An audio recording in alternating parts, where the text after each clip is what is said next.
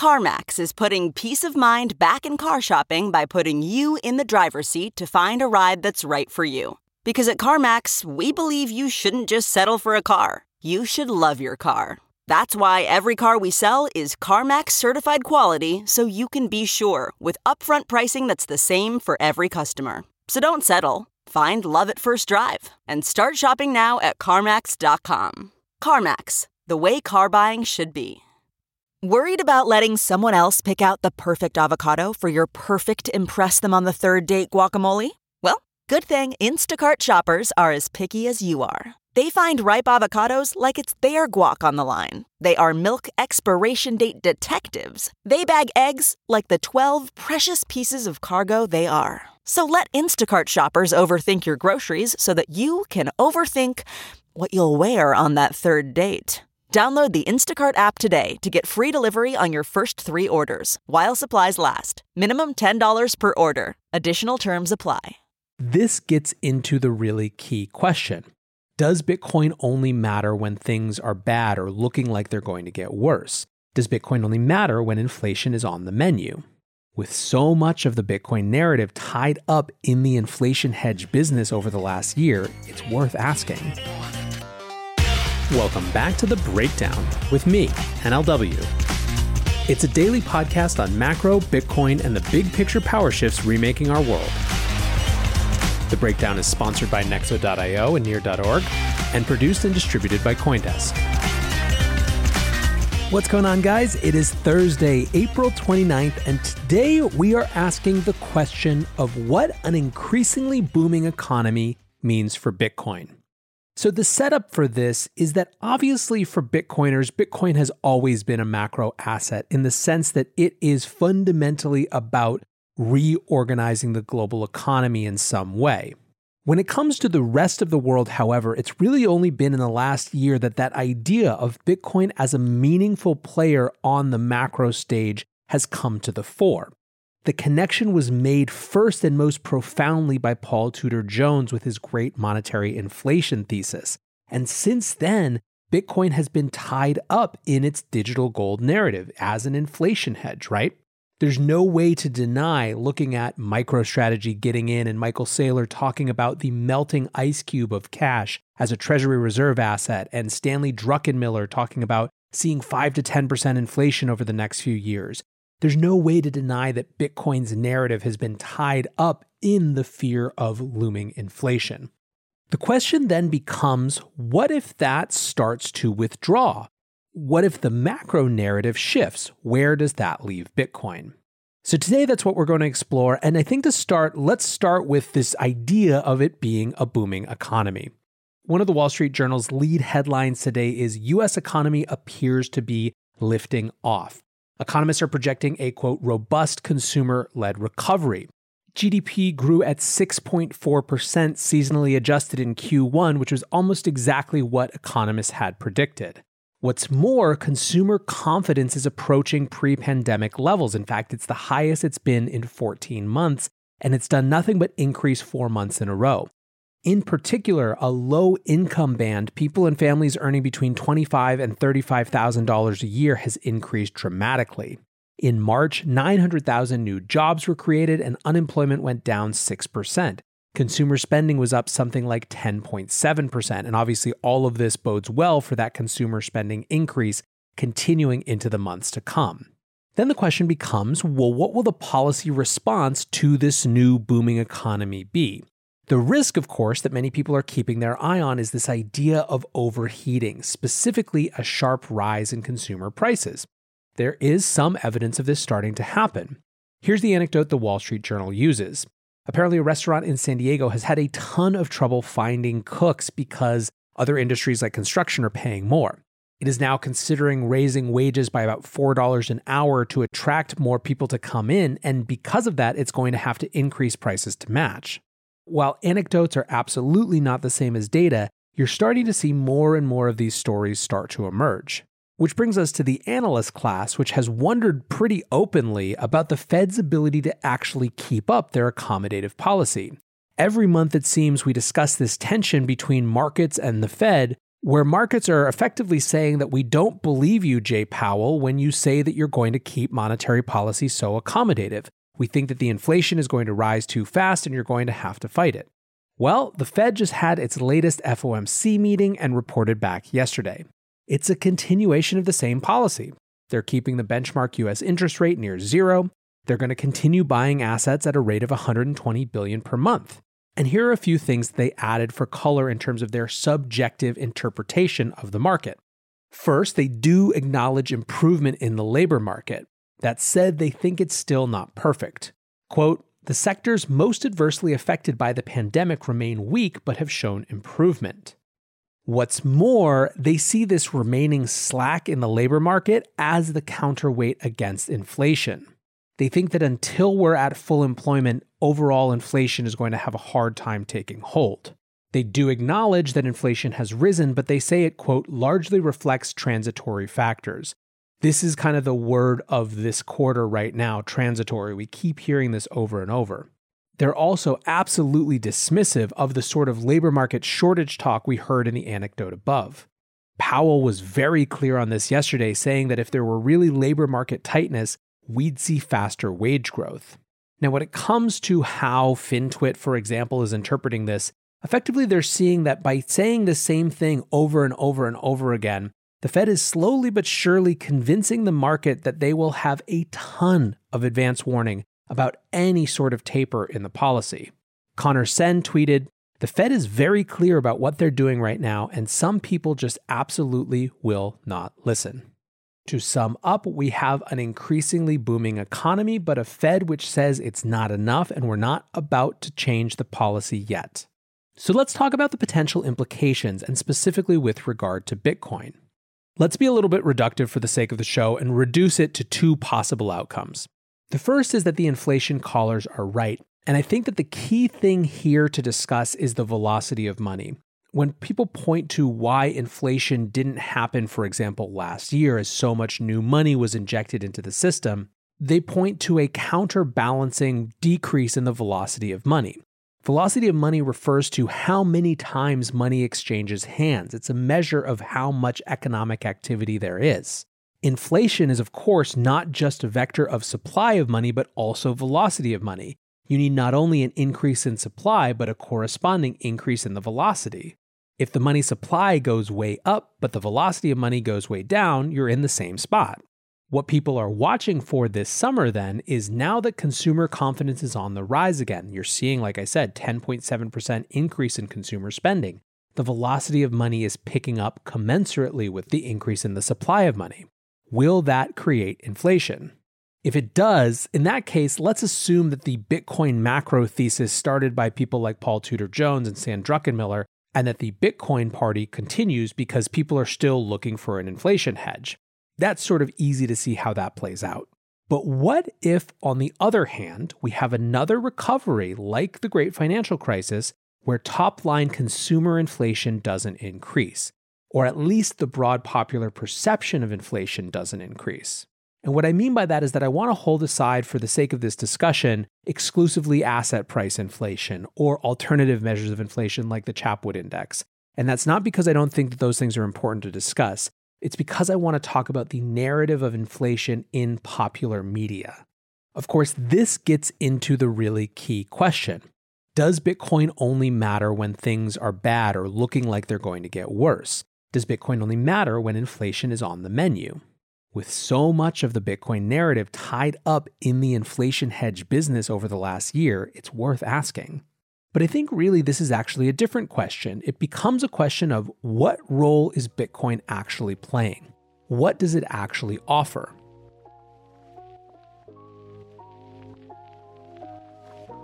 Looking for the best way to unlock your crypto's liquidity? Nexo.io is exactly what you need. Borrow against your digital assets at just 5.9% APR. Earn passive income with yields of up to 12%. And swap between more than 75 market pairs with the instant Nexo exchange. Try the Nexo wallet app to get the whole 360 degrees of crypto banking. Get started at nexo.io. Did you know nearly $338 million worth of NFTs were sent last year? And in 2021, that number is growing faster than ever. Looking to make your first NFT? Check out Near's fast, scalable, low cost open source platform. Learn why Near is the infrastructure for innovation at near.org. That's N E A R dot O R G to learn more today. Certainly, Bitcoin is, by the very definition of its money supply, the fixedness of its money supply, the unchangeability of its monetary policy, an anti inflationary force. That is and will continue to be a core appeal of Bitcoin versus any type of fiat money. However, there are other benefits as well that are worth noting when it comes to assessing how people are likely to interact with Bitcoin in the context of a booming economy that isn't seeing big inflation. One of those is that Bitcoin is still in an early adoption phase. As long as you've been here, as long as we've been talking about this, there are far, far more people out there and far, far more capital that hasn't come into the space yet.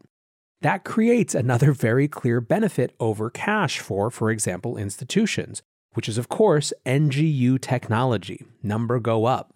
If you assume that Bitcoin has a big role to play across a large number of different types of institutions many of whom have enormously deep pockets, it's hard not to see how the price of Bitcoin goes up over time.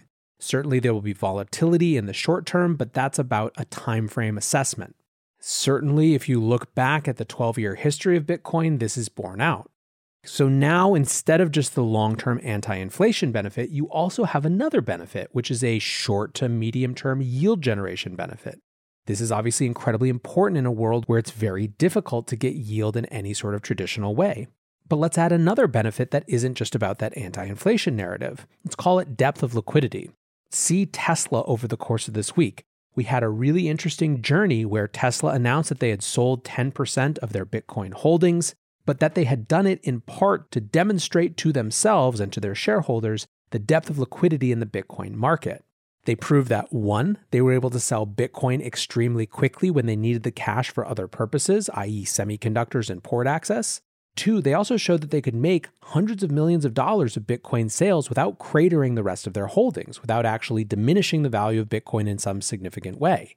Indeed, let's be clear, Tesla's Bitcoin holdings are now at 2.5 billion, up from the 1.5 billion they bought in February. So, now coming back to this question of Bitcoin, and of course, as you can tell, I'm kind of more focused on this set of new institutional buyers who I think are the big X factor, the big question mark when it comes to what would happen in the context of a booming economy. We have the long term anti inflation benefit, the short to medium term yield generation benefit, and we also have the liquidity value proposition as well. So let's come back to this question of what happens in the context of a booming economy. Well, one, anti inflation isn't off the table. As we've talked about before, if velocity triggers a lot more inflation, boom, that's confirmed. But two, this is where the liquidity matters. Let's assume that things are booming and there's not a lot of inflation. Well, if you need to deploy those cash like reserves that you were previously holding in Bitcoin to other productive purposes because of how that economy was booming, Tesla just showed that that's trivially easy to do. Basically, Tesla showed that Bitcoin is just cash with more upside than downside. So, so far, perhaps we don't have to worry about Bitcoin simply being for when things are bad. However, up till now, we've basically been discussing Bitcoin exclusively in terms of its relationship to the market cycle. Of course, part of what gives Bitcoin its strength is acyclical factors. First and foremost among that is all of you guys, its base of hodlers. A huge percentage of Bitcoin hasn't moved in years. This is a base of hodlers that contribute with their actions to the scarcity of Bitcoin they artificially decrease the supply of Bitcoin through their unwillingness to sell Bitcoin, which of course makes it a more valuable asset. They also, as we've seen over and over again, gobble every dip that comes their way, which in turn provides a price floor. It provides a risk minimizing factor to big institutional holders of this asset. That is largely independent of a booming economy or a bad economy. This base exists regardless and it's done nothing but get stronger over the years. Another acyclical benefit around Bitcoin is the entire dimension of censorship resistance and permissionless access. It provides an opt out option to local currency regimes, local monetary regimes that aren't serving the citizens. I think an easy place to look at this right now is in Turkey. Google searches for Bitcoin in Turkey are at their all time high as people try to move their money out of a currency that's seen something like 16% inflation. The Turkish central bank is right now scrambling to figure out how they wrap their hands around Bitcoin and crypto in general, while sort of acknowledging that they can't just ban it outright, that it's unlikely to be successful. This entire dimension of censorship resistance, of permissionless access, of an alternative to local monetary regimes around the world is another thing that's going to give Bitcoin value completely outside of cyclical forces, like whether we anticipate more inflation or not from a US perspective. Another potentially acyclical benefit of Bitcoin, even for big US institutions and big global institutions, is the idea of Bitcoin as a global settlement currency. Bitcoin has huge benefits as a cross border settlement currency. First, it has speed, none of this T plus 2. It takes just the time that it takes for the block to be confirmed for that value to move. Second, it has finality. Once the money has been moved, there's no way to peel it back. There's no politics to that system, which is the third benefit. It's not tied to a political monetary regime. Now, there are many businesses for whom the US led SWIFT and ACH system work fine because that's the broader political monetary regime they're a part of. But there are plenty of companies, even within that sphere of influence, who would rather have something that is completely and ultimately neutral and not subject to the whims of global governments. These benefits are not cyclical. They're not dependent on the market cycle for relevance. And I believe that you're going to see more and more of this cross border settlement capacity as an advantage that is articulated by corporations who are interacting with Bitcoin. So, to sum up in short, I think my thesis is that while Bitcoin is pretty uniquely positioned to take advantage of inflation questions, of inflation hedge narratives, it also has a number of factors that make it radically more resilient in the face of those narratives shifting. But to wrap up, let's come back to the question of what happens next. As I said, there is this Powell camp which is saying that continued slack in employment holds off inflation. On the other side are anecdotes like those about the restaurant that I discussed.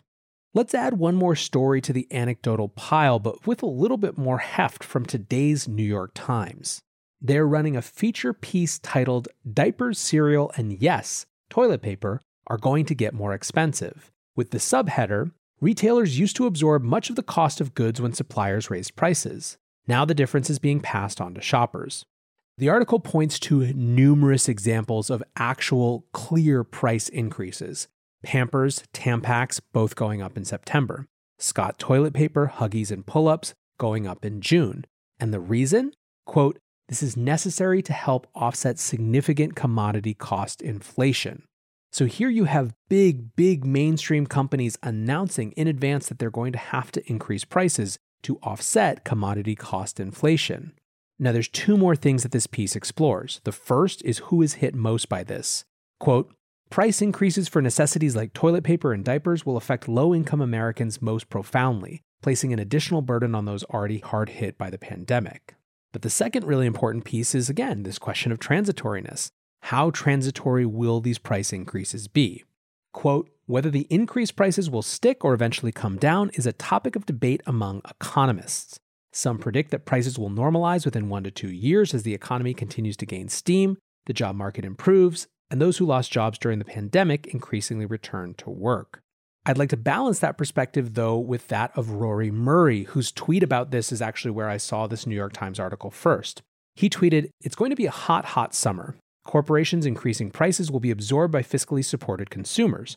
People going to spend like crazy coming out of lockdowns, and consumer credit balances will increase. Post Labor Day, shit gets tricky.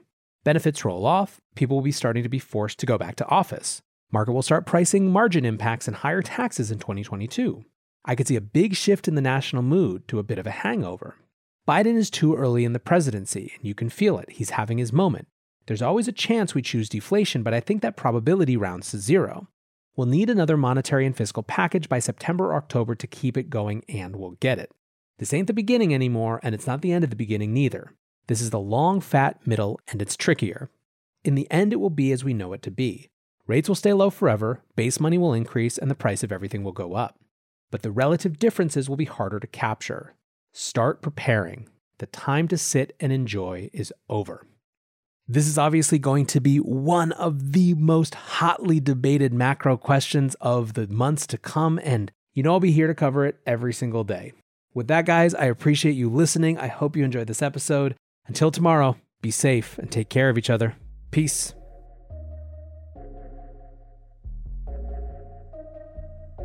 We're witnessing the greatest paradigm shift in finance in modern history. Join thousands of newsmakers and influencers talking the future of money at Consensus by Coindesk. A live virtual experience of leaders, changemakers, virtual reality meetups, keynotes from Ray Dalio, Gary Vaynerchuk, and much more. Get an up close look at the boom in crypto, the surge in institutional investment in Bitcoin, the NFT mania, the breakneck innovation in decentralized finance, and the coming disruption from central bank digital currencies. The Breakdown listeners can visit events.coindesk.com and use the promo code BREAKDOWN to save $25 today. Join us May 24th through May 27th for Consensus by Coindesk and register today at events.coindesk.com because ticket prices go up at the end of this month. Thanks for listening, and we'll see you there.